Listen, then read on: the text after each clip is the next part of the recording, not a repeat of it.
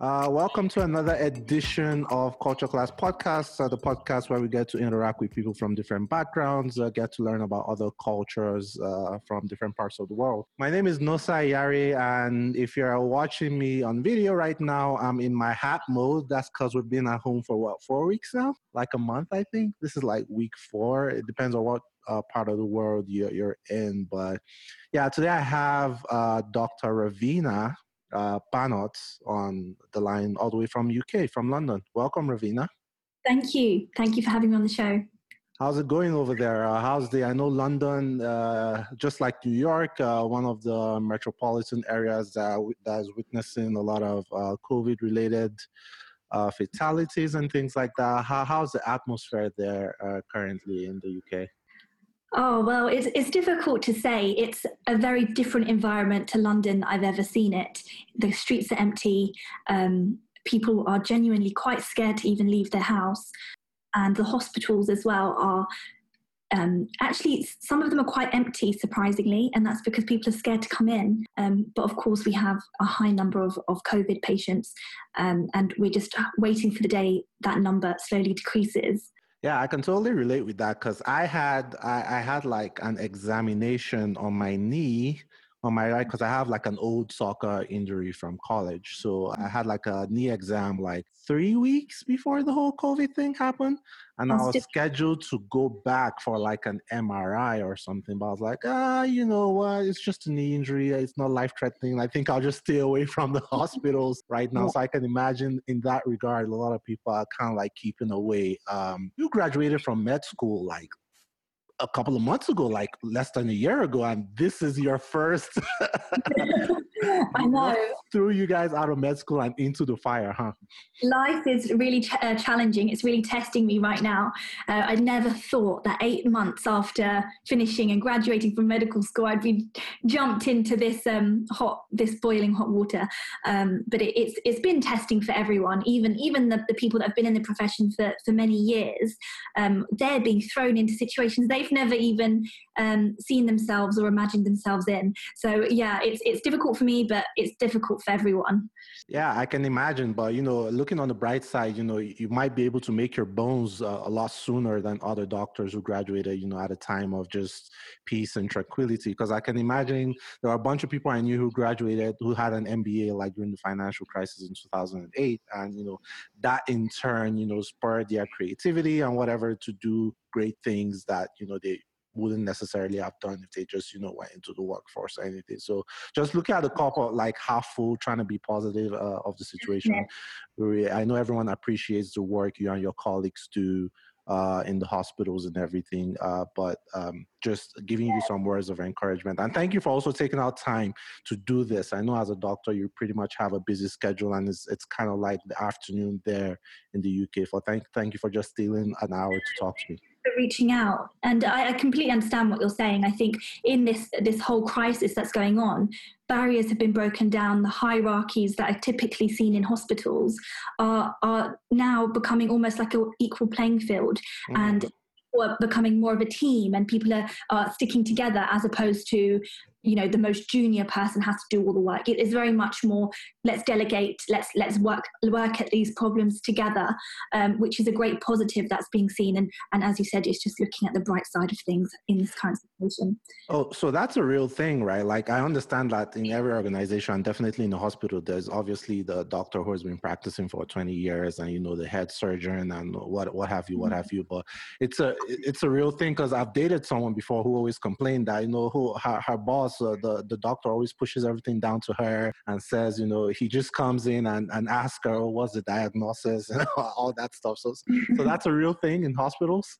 Definitely, and you know, we talk about uh, most people that read, uh, watch the news or read the news. We hear a lot about flattening the curve, but what I've seen is actually we're flattening the hierarchy. Um, you know, the, the, lead the lead consultants are are doing um, jobs nurses do, and nurses are stepping up their roles. And um, you know, usually that the healthcare profession is many other professions are. You have to work yourself up the career ladder to get certain privileges. Um, but actually, it's quite nice that people are being stepped up. So, me as a junior, I'm doing jobs that I never thought I would do. But even the consultants are also kind of stepping down and they're getting their hands dirty. So, it, it's it's a nice thing to to kind of be on a on a on an equal playing field, as I said earlier. Okay. Yeah. Okay. Cool. Cool. Uh, let's peel back the layers a little bit. Uh, I want to understand, uh, you know, the, the kind of young lady you are. Uh, a little bit about your background. I mean, it is culture class after all. So, talk to me a little bit about your parents. Um, Ravina Banot. Uh, I would imagine you grew up in the UK, based or you've lived in the UK for a long time, based on your accent. But your yeah. name kind of like gives me the the feeling that you're from somewhere else. So, talk to me a little bit about your parents. Where are they from? Yes, yeah, you're completely right. So I'm um, I'm British born and bred, but mm. my family, everyone, um, my parents, my grandparents, they're all um, immigrants in this country. So we are. I'm a British Indian girl, um, and my family have come. They've all come from India originally. We're from the north of India, so Punjab. Um, oh, okay. and, yeah, and my father's side moved to, Africa, to Kenya, and uh, my my dad uh, was born in Kenya, and um, my mother's side stayed in India, and then they they came over. So um, just just kind of when I reflect upon upon their life and where we are today, I can only say that where I am today is because of that of what they've gone through, the turmoil, the hard work, the sacrifice. Um, that they've gone through to make sure that each progressive generation have got um, stronger, healthier, more wealthy, um, doing better professionally. All, all of our um, blessings are because of their hard work. Um, so just talking a little bit about what, what they did.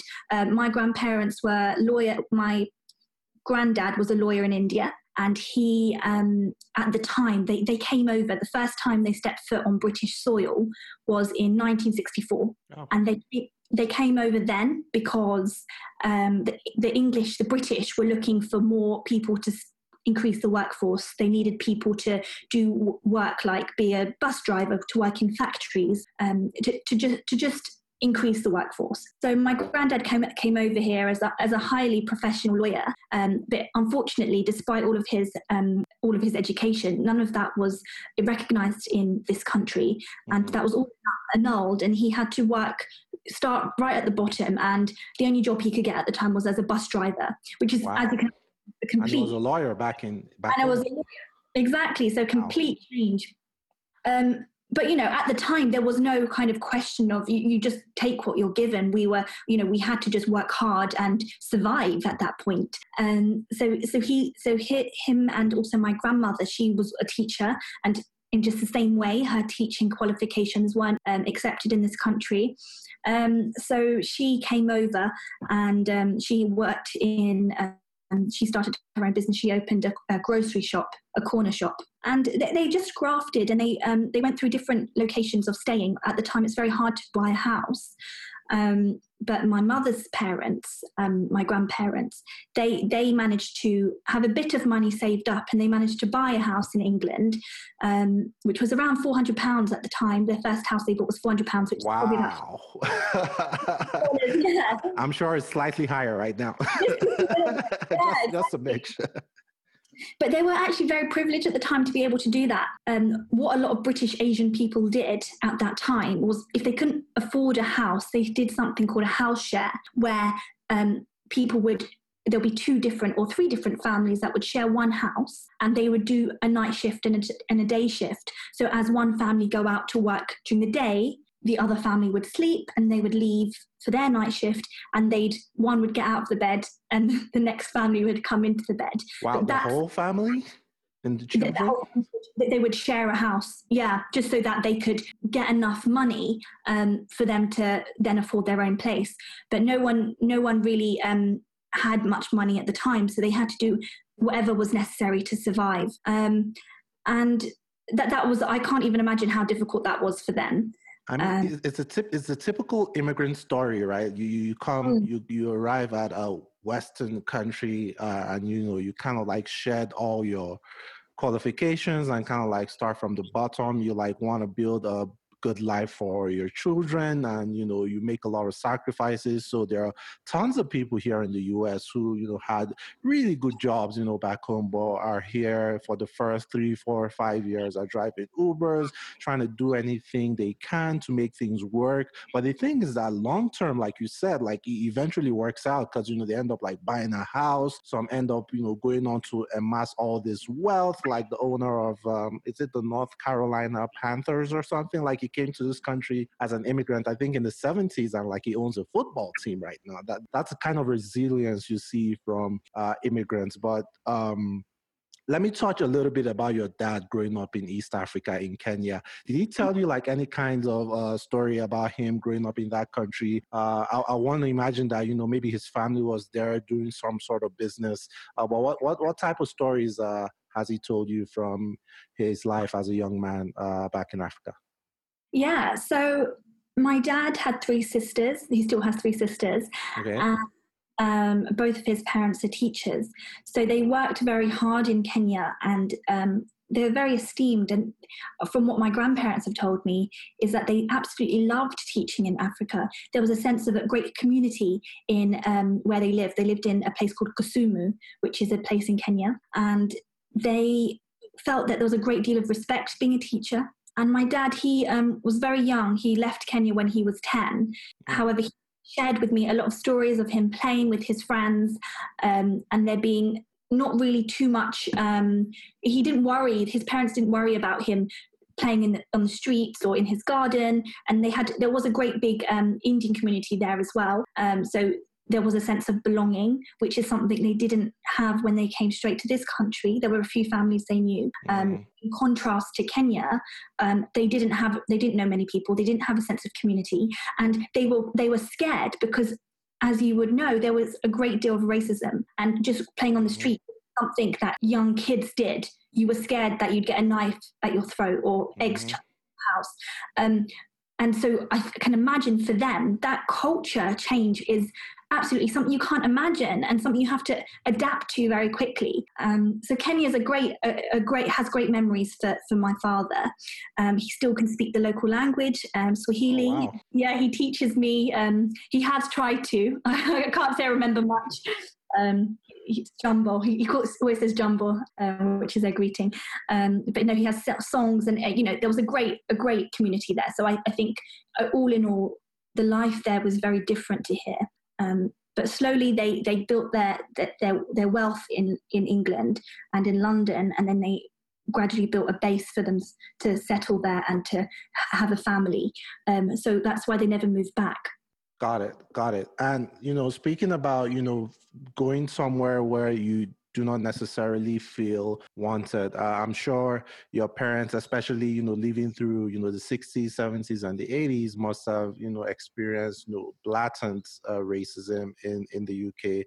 Uh, things might be a little better now. I'm not sure. You know, I don't live there, but I would imagine you know with uh, you know the mayor and you know the size of the immigrant population now in London, that that's a, a heightened sense of community. But you personally, have you like kind of like experienced anything, whether it is at school, you know, in the tube, I think you call it, or on the bus or something that, you know, mm-hmm. even though you were born in London, it was kind of like a quick reminder that, hey, you know, there are some pockets of the population that might not necessarily be happy that, you know, uh, different groups of people from all over the world are currently uh, reside in London. Yeah, no, that's a good question. I'd like to say that things have changed a lot since the 60s and 70s generally speaking. Of course, as you said, there are pockets in the community that are do have very blatant racism, and um, I, I, have had been a victim of racism several times. Um, living and working in in London, and that's something that is unavoidable. When I, I can share those those stories with you. Um, so where I grew up um, was a fairly diverse area. However, most places um, do have predominant um, white ethnic, ethnic people there. And they, um, the school that I went to had a lot of uh, British who were British natives, and the British, um, the sorry, darker skinned and Asian population were a minority. Um, so, in terms of portraying my culture and uh, being an Indian girl and sharing bits about my religion or language, was something that was quite subdued. It wasn't something that would be so overt. I wouldn't always talk about it because I didn't think it would be something that was necessarily accepted in a white predominant area. Um, so it's not. It wasn't so much that there was such direct racism as I was growing up, but it was something that I didn't feel I could express as much. Um, having said that, and when I look back in retrospect, um, when I, as I gradually got older, so maybe around 16, 17, you obviously then realize, no, this isn't right you know you should talk about your culture because this is the only way people learn. You know people like indian food people watch indian movies. There is a lot of indian yeah so, so you know people know about the culture so it's just about um, educating people.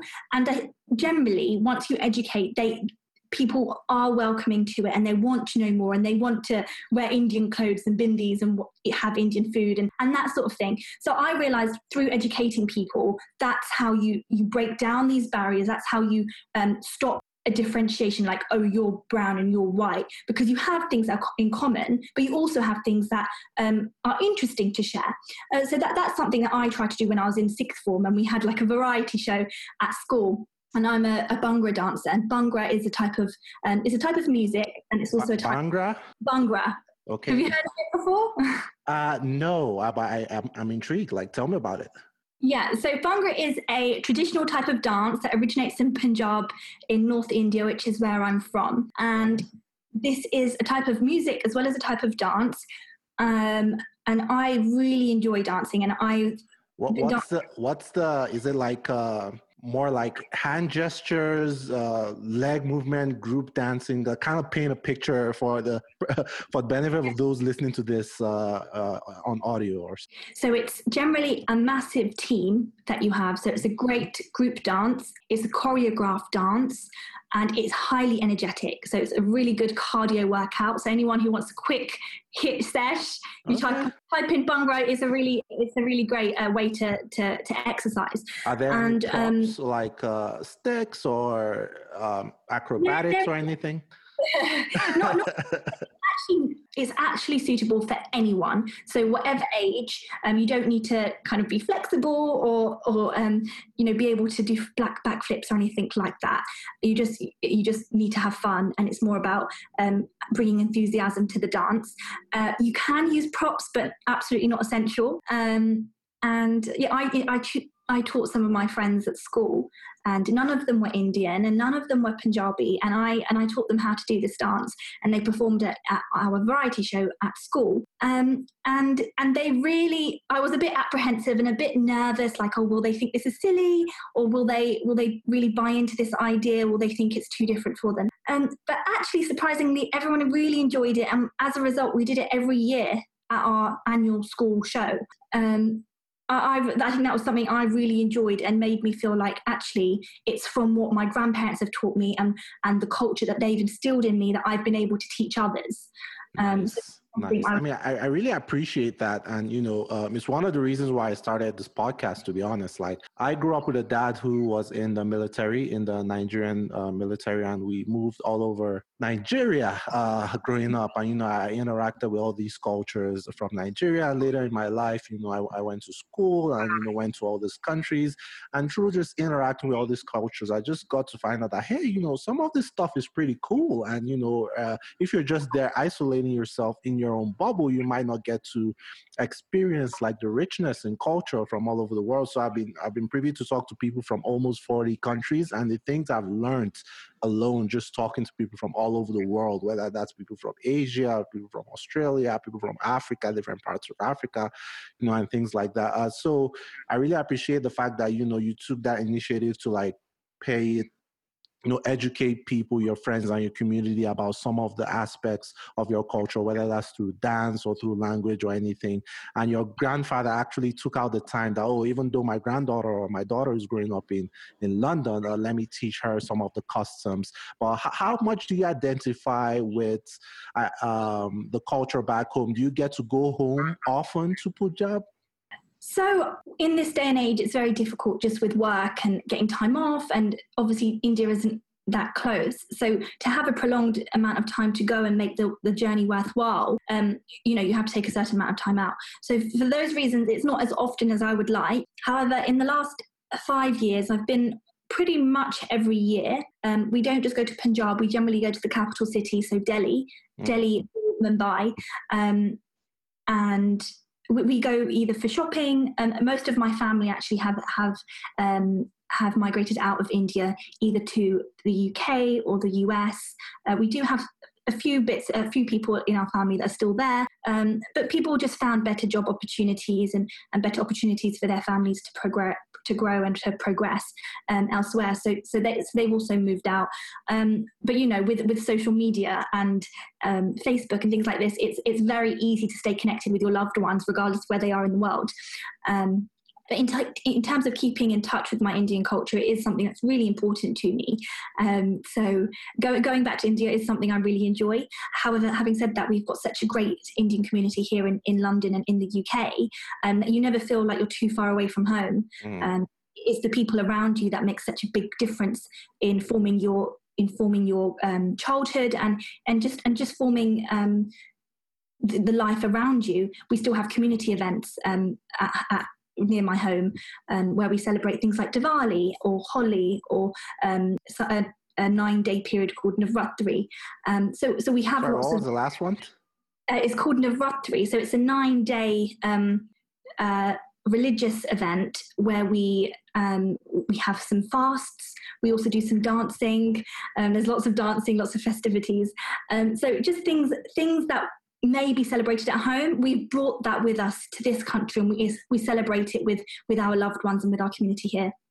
Got it, got it. And you know, I actually know about Diwali and Holi. Uh, there was a Holi festival, which is pretty cool. It was supposed to happen uh, here, but that was like I think in March, early March, but it was canceled because of the coronavirus here in Denver, Colorado, in the U.S. But uh, you know, fingers crossed for next year.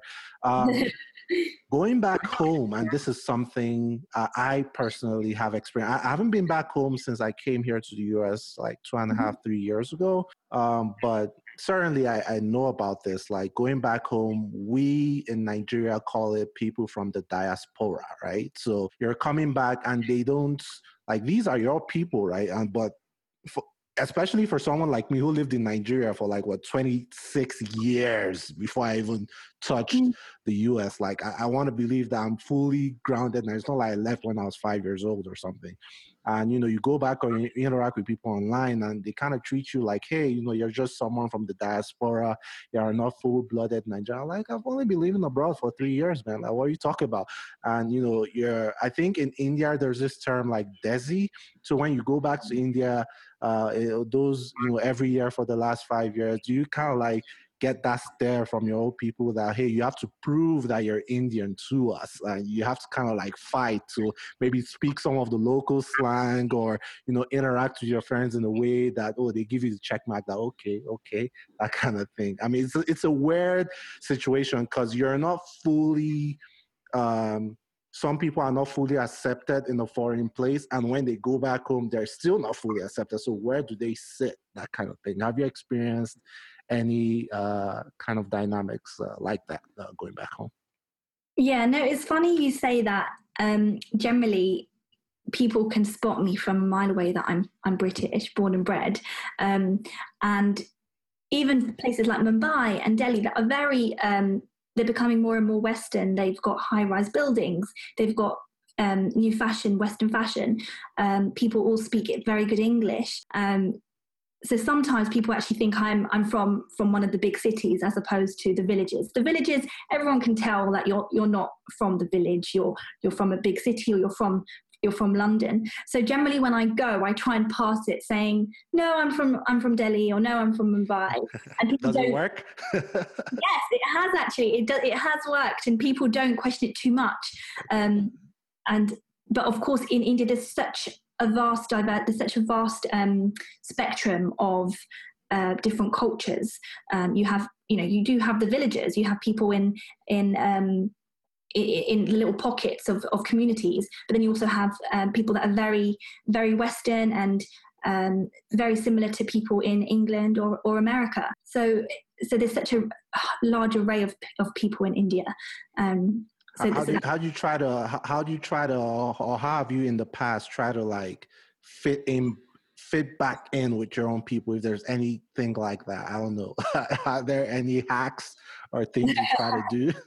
Maybe clothing or language or whatever. Yeah definitely clothing. Um, clothing they can spot from a mile away um, even if people wear western clothes. Um, well, Western clothes that, that kind of gives it away. But I generally I generally wear Indian clothes if if I want to blend in, or if I'm going to see family. Um, I want to you know feel a part of them, feel part of the community. So so I'd wear I'd wear Indian clothes. That's definitely number one. Um, Got it. And, and also just immerse yourself in the culture. When I go, like I usually do like going shopping because they have such great. Um, they're great for their Indian clothes there.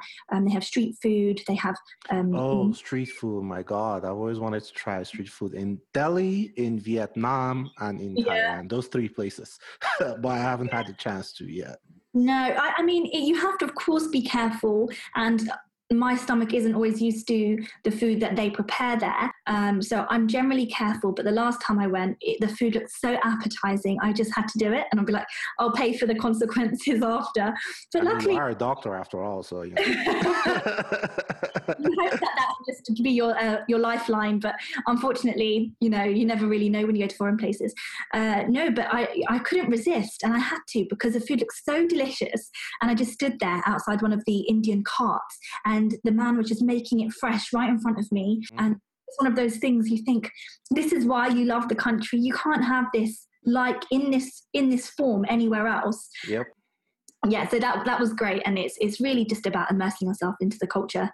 Got it. Got it. Mm. So here's a question. So, um, and you know, a couple of people have tried explaining this to me in the past, but from your perspective, like, what is uh, Punjab um, or Punjabi? So I try to like sometimes I confuse it like, is it a culture or is it a religion?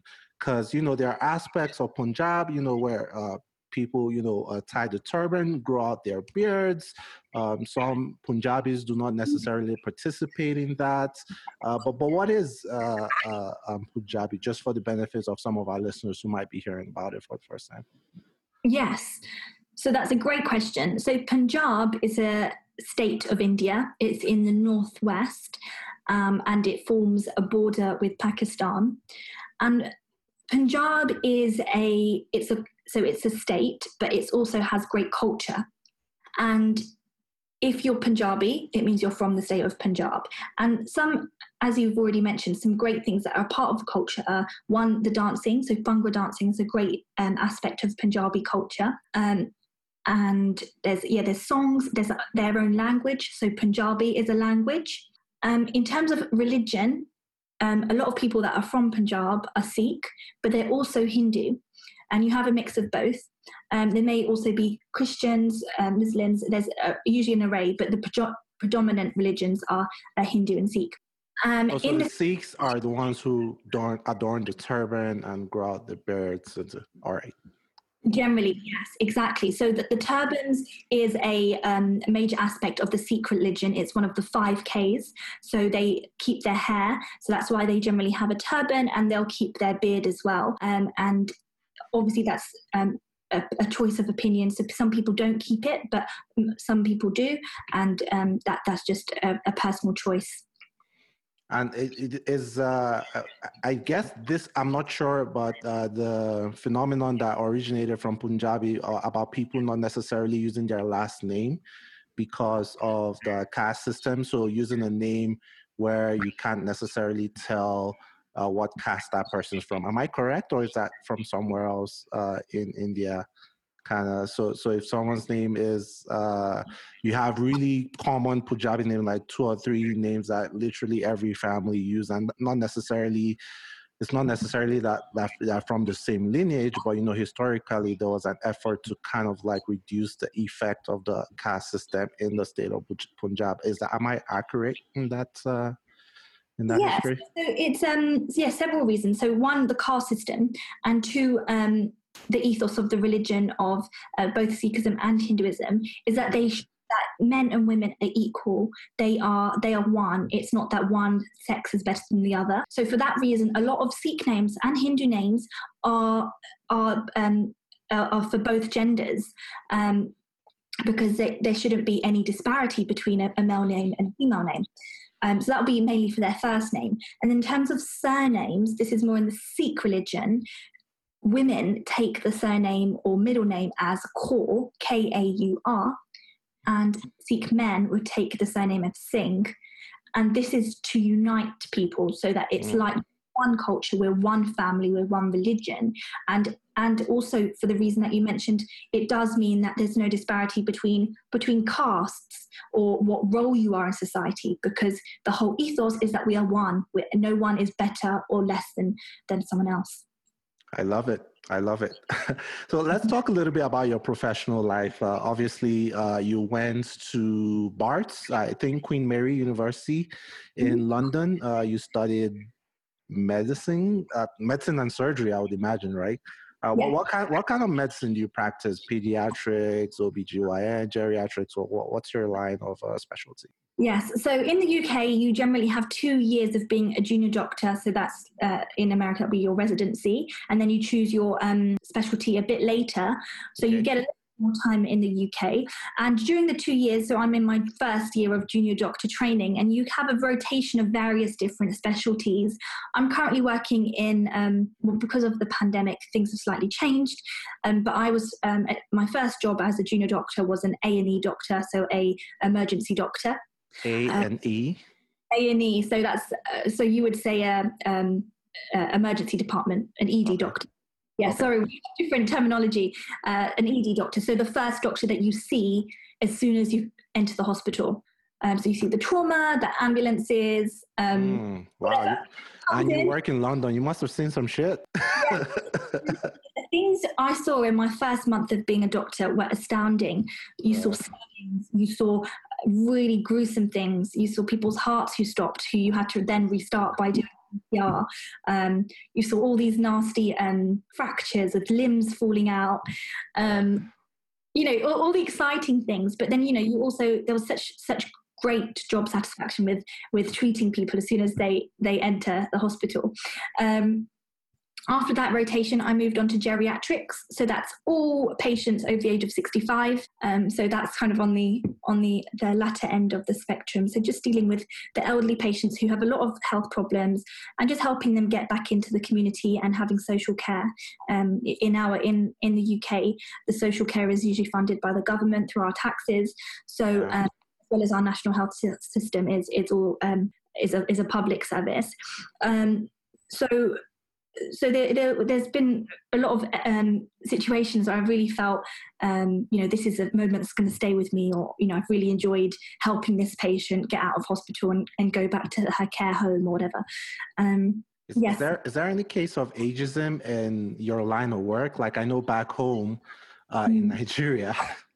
like uh, especially like the older people like 60 if, if they visit a doctor and they see a really young doctor that doesn't have any you know, goatee or beards or anything. They're like, are you still in medical school? Can I get like an experienced doctor to look at me or look at my case? Uh, ha- have you uh, had any experience whatsoever uh, about that? Or people are just, you know, happy to be attended to uh, and things like that?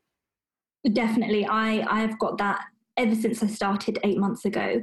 People have confused me for being um, just an assistant or and assistants are actually very important so i'm not demeaning their role but they haven't even expected me to be a doctor.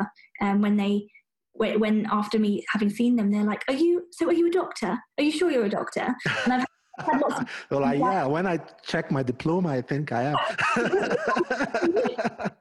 yes, I've had, they're like, well, you're very young to be a doctor, um, and, and, and things like that, which at first you kind of joke about, but when it becomes a regular thing, which it has done, um, especially in the geriatric department, because they look at me and they think I'm very young, which of course fair enough but um, um, you also want to be respected in in the profession that you've worked so hard to to to, to be in and even my seniors have said you know this this does happen. And, and it is usually the case for females actually. Females oh, really? yeah um, that females have been questioned as to whether they're even doctors. Um, and they said well if that is the case you can just say to the patient look if you don't want me to p- treat you i won't. And and that's up to the patient. Um, i'm only there to provide to provide a service for them to help them to get them better to get them out of hospital. If they don't want me to be there fine i won't. Um, but luckily it hasn't got to that case just yet. Got um, it. Got it. I mean, we, we do we do appreciate what we do, what you do, and obviously the world needs uh, more doctors. And uh, not not only did you go to medical school, but from what I understand from your LinkedIn profile, you also went to business school. Like you went to Imperial College, right? Is that correct? Yes. So in the UK, you also have an option to do one year out and to do a, a completely different degree, but you have to do the degree in one year. Um, and so I was, I've always been interested in medicine, but I've been interested in things like medical technology. I think that the future is heading that way. MedTech, uh, oh, big bug. Yeah. that, that's yeah hopefully in the future and um and the business side of medicine which a lot of doctors don't really know much about it's not something we're trained in during our degree but it's a major part of how to run a hospital mm. um, piece uh, surgery or community practice um, and it's just i just wanted a, a, breath of fresh air away from the science and the medical side of it. And i absolutely loved my my degree. I, I really enjoyed it at imperial. Um, you learn you learn um, new skills. I learned about different people a whole new sector and how a different university worked. So all in all it was a very enlightening process just going through it. It was a very grueling year to complete. Um, i think it was about 12 modules in 12 months. Um, and it, it, was a tough year but it's great insight and I've, I've really I really enjoyed doing it at the time. I think it's given me some great lifelong skills. How far is Imperial College from Queen Mary? Or you weren't going going to classes in both colleges at the same time? So no, no, a year off completely. Oh, got it, got it, got it, got it. Exactly. But are they both in London? How They're far are they? Yeah, so uh, Barts London is, is, in East London, um, so it's a near Liverpool Street, Aldgate East area, mm. and um, Imperial College is in South Kensington, which is west side. So on the train, not very long. On the subway, it's not very long at all. Uh, within half an hour, forty minutes. Um, and no, they just you have one year at Imperial, and then you leave that university and come back and finish off your medical finish degree. Off. Got it. Got it. I mean, here in the U.S., I mean, you know, the U.S. has a very fantastic healthcare system, right? so yeah, I mean, hospitals are kind of like run like a corporation now. Like mm-hmm. I, I, have an MBA, but this so this is no knock to people who have MBAs, but you have all these MBAs come in and you know people who own these healthcare management firms and kind of like run this conglomerate of hospitals mm-hmm. and kind of like sideline the doctors. So it's, it's more like, is it profit over patient care? You know, we MBAs don't take a Hippocratic oath, so I don't know if there's a fine line there. But it's interesting to know that you know more and more doctors, because I had a doctor who's in Yale Emergency Medicine now, uh, a friend who's a doctor, sorry, and he also went to business school. So it's interesting to see more and more doctors at least pursuing that side so they can participate more in the administration of hospitals because they understand the fundamentals about patient care. Uh, so they might be, you know, better poised to run the hospitals or, you know, might be better poised to work together. So if I'm talking about profit or money, you know, you understand And if you're talking about, you know, medicine, I know nothing about it, but maybe I can, you know, try to empathize in that sense. Um, but yeah, pretty interesting. Uh, let, us talk a little bit about the virus. So obviously, UK. I, I think the numbers now is like uh, for the whole of UK is almost 130,000. Uh, London, obviously, uh, the bulk of that. Uh, Boris Johnson is Boris Johnson still in the hospital? has been discharged? I don't know. Yeah, I think he's out now. He's. I think he's returning back to his duties. Um, oh. Good. Yeah, good news. Okay. Yeah, great, great. I mean, but you know, London has obviously a lot of cases of uh, COVID nineteen. Uh, you work for the National Health Service. You work in the hospital, uh, so you obviously would have experienced a lot of uh, COVID related cases. Uh, mm-hmm. Give me a sense of what it's like on the front lines, because sometimes you know we're sitting at home, we're on the quarantine, we don't fully appreciate what our healthcare professionals are going through on the front lines, especially for someone like you just finished from med school like a couple of a year ago, you know, something like that. Uh, how's it like for you? What was that first week like? What's the craziness like? And what are some of the stories that you can share just to make some of our listeners appreciate uh, uh, the work you guys are doing on the front lines? Yeah, okay, good question.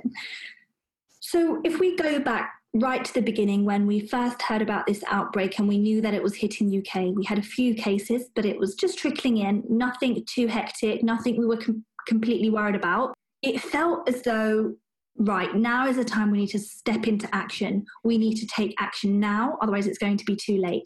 Mm. And I remember walking into hospital, um, it was just Uh, just a few days before the UK lockdown, and it felt like it was the calm before the storm. Everyone was worried, the staff were worried, the nurses, the doctors. They were scared for themselves, they were scared for their families. No one wanted to work because they were scared that they weren't so worried about themselves, but they're worried about infecting others that they loved. And the whole mentality in the hospital was as if we were about to fight a war. It felt very army like. It felt like we had to get all of our ducks in a row. We had to get our resources ready. Um, we were sharpening, like our, we were sharpening our spears and getting our ventilators ready. We were free, freeing up the resources of the hospital beds. So we were discharging lots of people, um, and we were we were stopping um, as many patients coming in. Only if they really needed to come in, then then of course um, we'd admit them. But if they can be treated at home, then we thought that would be what was best for them. So we were freeing up hospital beds. We were um, getting our ICU, um, our intensive care ventilators ready. Uh, we have 12 currently in our hospital, and then we have an extra six. Um, so we were making sure that they were all, they were all functioning. Um, and then in terms of the actual workforce, the staff, we were upskilling, the hospital were upskilling the, the staff. So, me as a junior doctor, I don't necessarily need to know how a ventilator works, but they were teaching us. We had lunchtime sessions every single day on if a patient comes in with these symptoms, this is what you do, these are the chest x ray findings, this is what the blood test should show, this is what we can expect, these are the potential things we can help them with. We all know there isn't a, definite treatment for coronavirus, but there are supportive measures like oxygen and um, there's some steroids we can give them. Um, so everyone was being educated on everything. So no matter what situation you were being thrown in, whatever end of the hospital, you could handle it. I was taught how to use a ventilator, which I would never need to know about. But it was just in that situation where we're so overloaded with patients that if they need to throw me there, I can deal with it. Um, so it felt as though we were really preparing, like we were preparing the army, and you know everyone was just becoming specialized in certain areas. Um, but of course, we'd never know if, if, this was enough. We were just doing what we could in our capability to, to prepare. So we were never sure when the peak would come, um, and we were we were looking at data and analyzing when it, it, it would come. And for us, it was meant to come around last weekend. Mm. And the number did go up. Um, it did go up quite a lot, and as a result, we've had lots of deaths since then, since the beginning. Um, I've lost count of how many death certificates I've, I've now signed, which is is wow. very. And you never think that it's always the same reason. When you write a death certificate, you have to write the primary cause of death, and then the secondary will be anything that would um, lead to that death. And, and they've unfortunately all been um, COVID 19. Um, Is so COVID 19 mostly primary cause of that or secondary? Um, so it depends. So generally, if people have chest um, changes, so we usually see this with a chest X-ray or a CT um, X-ray, a, a CT scan. Um, and if people have a pneumonia, so this is a, an infection in the lungs, which um, is caused by COVID, then that would be the primary cause. So it would be a pneumonia, secondary um, due to COVID. But each each person's case differs. If someone has a heart attack, they may have a heart attack as well as COVID. So you have to see which one was the one that, that made them die. Um, so it, it is obviously on a case by case situation did you did you experience any dearth in facilities? Like where you didn't have enough rooms to keep suspected covid cases before they were tested or um, you didn't have enough ventilators to treat people or the hospital staff were overwhelmed and you were forced you know to send some people who didn't you know show as much symptoms as others home to self-isolate um, mm. that or you know even support from the government like and anything else that can you know give us a further sense of um, what what you guys uh, went through. Yes. So we had a certain admission criteria for patients that had symptoms but needed to be admitted because of course lots of people come in with just a cough but that isn't a reason to admit them. Um, if someone has a bit of a cough they can probably um, self-isolate at home. It was only to the extent where they can't actually breathe or, they need additional oxygen. Um, in those situations, then we'd, we'd obviously do as much as we can to support the patient. Um, anyone who needed to come in, we made sure they came in. We wouldn't let anyone go home if, if, if they needed to be in hospital. the second issue that we found as as a profession, not just doctors, nurses, but everyone in the hospital, is is the lack of protective equipment, which I'm sure everyone's heard about on the news.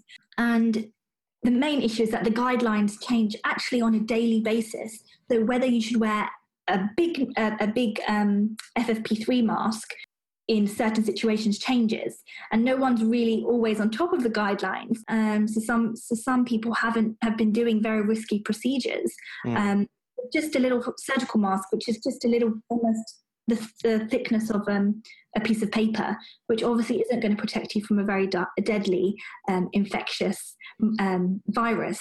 What, what, what, what are, besides the mask well, what are the ppe uh, items do you, do you wear in the hospital? You obviously wear gloves. Do you wear the visor? Like here in the U.S., a lot of medical professionals wear like the screen uh, mm-hmm. to like kind of like cover their face, and also like wear the hazmat suits, kind of. Or the hazmat suits is not used in the hospital, only used like in the field.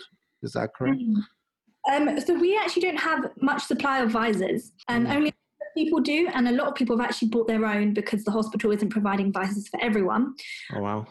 And um, so so we generally wear goggles, um, a hairnet because obviously people are going back home and they want to, you know, you can't take trying to minimize what you take back home with you. So a hairnet, goggles, a big mask around your face. You would wear your your scrubs and then you'd wear another surgical apron on top. And then you double glove, so you wear two sets of gloves, and um, and that, that's pretty much it. Um, when yeah. you go when you go back home as a doctor, what do you like? How do you dispose of the PPE? Do you like remove everything in the hospital, dispose of it, then wear your normal clothes, get in your car or on the train and go back home? Or do you like get home, take it off outside and you know go in? Like how's that? How how's that yeah. process like? That's a good question. So so what I do is I bring I go into work in my own clothes and I pick up a pair of scrubs, get changed in the hospital, and only use all hospital equipment. In terms of what I bring into work, I only bring in a very small bag um, with just my lunch in it and my stethoscope and very very minimal items. Um, and I usually leave that outside my house so I don't bring in anything. And that's my work bag. If possible, I leave it at work so I don't have to bring anything back home. And then at the end of the day, I dispose of all my hospital scrubs, leave everything in the hospital, and only come home in the clothes that I've come in come in with, and I'll run straight into the shower. Um, so I, I, actually walk to work. So so my risk is pretty low in terms of using public transport. Mm. Um, my colleagues who live with families, have very young kids, who have a pregnant um, wife, things like that, where where they they are at, at, particular risk because pregnant we, women have a reduced immune system. And they've had to take measures such as um, they've got an outdoor shower. So they um, come back home after a day of work mm. leave all their clothes outside in a black bag and shower actually outside in the garden if they have an outdoor hose pipe or whatever. And london? What's the weather like? Yeah. not not very not very warm um, but it's just in terms of safety, a quick cold shower, mm. and then uh, brought back inside with with clean clothes. Um, so everyone's doing what they can to stay safe for themselves and their families. Well, what what can we do to kind of like help? Uh, uh, people on the front line. Is there something we're missing? Like we know the basics, right? You know, try to stay at home. Uh, if you need to go out, make sure you adhere to social distancing. Uh, some states here in the U.S. and I guess all over the world are enforcing, you know, wearing a mask or some. I live in Colorado, so a lot of people wear like their ski masks uh, mm. right now outside, and you know. But but is there anything do you think? Do you think there's any misconception out there in the news? Something you think we can do better? A lot of people are talking about phones, right? Some people wear gloves, but they still operate their phones, meaning that traces of the virus, if possible, can still be on the phones. And, you know, it stays on glass for up to three, four days, from what I understand. But do you think the news pretty much has it covered uh, based on what we should be doing? Or are there some things you see uh, your patients or people doing that as a doctor you think we can do better? Because I heard one time a doctor says, you know, the virus actually sticks on gloves, that washing of hands is actually safer than wearing gloves. I was like, that doesn't make any sense. But when she explained it, she was like, the virus sticks on uh, the rubber or something for much longer uh, that gloves are only supposed to be worn when you're going to like inspect a patient. They're not supposed to be used by normal everyday people going about their business. But I don't know. Is there anything you think we can do better, or you know, there's a misconception out there that you feel uh, we can do to curb or to flatten the curve uh, a lot quicker? Mm-hmm. Yeah, that is a good question. The issue with um, the information that's going out is a lot of the information is based on research that hasn't been done, and it's just on anecdotal evidence and just from really? people. And um, we haven't. We're still in the process of a lot of clinical trials, and you know we haven't actually got any hardcore evidence about this unknown virus. Um, so, in terms of the public, I think the public are generally doing a very good job at staying at home, and I think it's a very difficult thing just to you know be at home twenty four seven and working from home. So, the number one thing is, as we know, is to stay at home. And the patients that I've seen have come in through A and E are those that are have been out who've been out and and you know i even saw a, a couple patients last week who who came in with fractured legs and um, he was the, the, the gentleman was on his bike um, and and, and he was you know of course he had he was probably going shopping um, but I, people are still out and about unfortunately and they aren't adhering to government regulations. Um, so it is a bit unfortunate for everyone else when people are breaking the rules and and are increasing the risk of the infection being spread. Now when we come out of this ban and out of this lockdown we are predicting that actually the numbers are going to go up then because that's the time when everyone's going to start mixing and intermingling people are going to go traveling um, and and that's the time when the infection will maybe do a double peak. We may have another peak of of admissions. So i think at that time that is the time when we need to be ultra careful. We can't all just mass get out of the house and and do everything we've been missing do, missing missing whilst been inside we have to be careful at that time. And mm. um, you know that's when we need to need to be wearing masks out, outside. That's when we need the social distancing and the two meters away from other people. Um, and that's the time we need to protect the elderly and the people that have a reduced immune system because they will be the generation that get wiped out. They're the people that that that won't necessarily survive. Um, so so yeah i would say it's just about being careful and, and about being hygienic and, and washing your hands as often as possible um yeah so that's what Got i'd it. say Got it. Um, let, us peel peel away from some of the you know uh, hard stuff and talk about some travel. You know, um, uh, from what I understand, you're you're a well traveled young lady. Um, yeah, give me a sense of your travel experience. Where where were some of the places you went to? Obviously, before the pandemic, uh, mm. where you had you know some of the memorable experiences. Where would you like to go to that you haven't been to yet?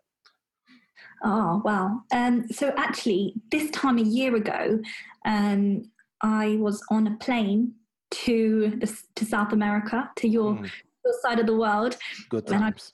Yeah, yeah, and it's real to think it was just a year ago. Um, we went to, I went with a group of my friends after we finished medical school. We went to Peru, uh, Bolivia. Peru. Nice. Peru, yeah, yeah, did some climbing. Um, climbed the uh, did the Inca Trail, um, and we, we we did loads of traveling. Um, I also went to Cuba, so I was actually away for a couple of months um, on on that side of the world. Um, and it was the Wait, best. Is that is going to Cuba? Is that an easy thing to do f- from the UK? Because pretty, it's not a straightforward process from here in the US for obvious reasons. Um, so from coming from South America, it was much easier. Oh, got it. I came from Peru, so it was actually a very short flight. You need a visa, of course.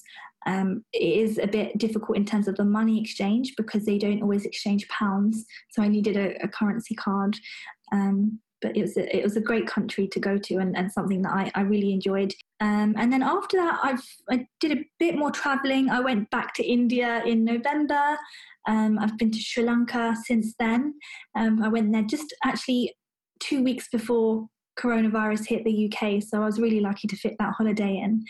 Um, and obviously now we no one's moving, no one's leaving the country for uh, an unknown amount of time. I mean, we're traveling via Zoom, you know, there's an eight hour time difference on this interview, but are, are, there places you want to go to uh, in the future? Yes, um, I actually want to do a lot more of Europe. Um, so Europe's obviously very close to us in the UK, um, but having said that, you, you don't always take advantage of how close these countries are to you. So um, I'd like to do um, like to do Portugal, Italy. Obviously, it's not going to be anytime soon because obviously all of this has to uh, blow over. Um, and also the Scandinavian countries, Norway, Sweden. Got it. Got it. It's, it's, it's funny. It's weird to hear U.S. and the uh, I'm sorry, U.K. and Europe in uh, as two distinct geographies you know it makes me think about brexit but that's a story for another podcast. But yeah we really appreciate um, everything you do on the front lines. Um, not everyone has the opportunity to do that. Thank you for keeping us safe uh, uh, people like us just stay home all day, work from home, add weight, and you know sometimes fail to mm-hmm. realize what is what people are putting their life on the line to make things better for the whole society. So on behalf of everyone, I want to say thank you. Uh, but before we go, I also want to give you the opportunity to talk about uh, a few stuff. From what I understand, you have your own podcast also got, uh, called Med Talks. You talk mm-hmm. you talked about med tech, uh, something you want to do in the future. So at the end of every episode, I always give my guests the opportunity to either you know talk to their future self if there's something you want to document right now about where you want to be in 10 years, so we can come back and refer to the oh she actually said this 12 years ago, or you know you mm-hmm. just want to talk about your podcast or your book or you know you want to shout out someone or you know drop your social media handles whatever it is you want to do uh, you kind of have the next few minutes uh, do that Oh, thank you. That's that's very kind of you. First of all, thank you very much for having me on the show. I really appreciated you reaching out. Um, so, as you know, I'm a junior doctor, and um, I've just really enjoyed this job. So, I, I think in the next ten years, I would just like to continue helping as many people as I can. Um, I have a great interest in cardiology, women's health, global health. Um, so, I'd, I'd really like to explore those different areas of medicine in the next ten years. Um, and if you were interested in knowing a little bit about um, some public health topics, I, I as, um, as mentioned, I do have a podcast channel which is uh, Med Talks. You can find us on Spotify, Apple Music, Google, and um, yeah, give us a listen. Um, and if you want us to cover any topics, uh, medical related topics, we we would be happy um, for you to just give us any of your feedback or comments. Definitely, and, and we'll have a link uh, to maybe a Spotify or Apple podcast uh, in the show notes, so you guys can just click on there and, and, check her out. Her her podcast episodes are a lot shorter than mine, like 18, 20 minutes, so that that's mm. good. You know, sometimes I can go on and on and on, but that's beside the point. But thank you so much, uh, Dr. Ravina, for being on the podcast. Uh, you guys can follow. Um, do you want to drop your social media handles or no? Uh, yeah, why not? Um, on Instagram, you can find me on Ravina, R A V I N A, Bhanot, B H A N O T, and it's just the same for Twitter as well. Got it. Got it. And Culture Class Podcast remains the same. You can follow Culture Class Podcast everywhere. Twitter is Culture Class Pod. Send us an email, cultureclasspodcast at gmail.com if you want us to put you into Dr. Ravina. Uh, if you're in the UK or wherever you're in the world, please help people like Dr. Ravina to flatten the curve, stay home, don't be reckless. Um, and it'll all be okay soon. This is a good story for the grandkids. Like this is our World War II story. I'm gonna exaggerate the fuck out of this. You know, tell the grandkids, oh, there was fire everywhere. Corona was like I had to protect my. Well, you know, it's all good. all right, guys, uh, stay safe.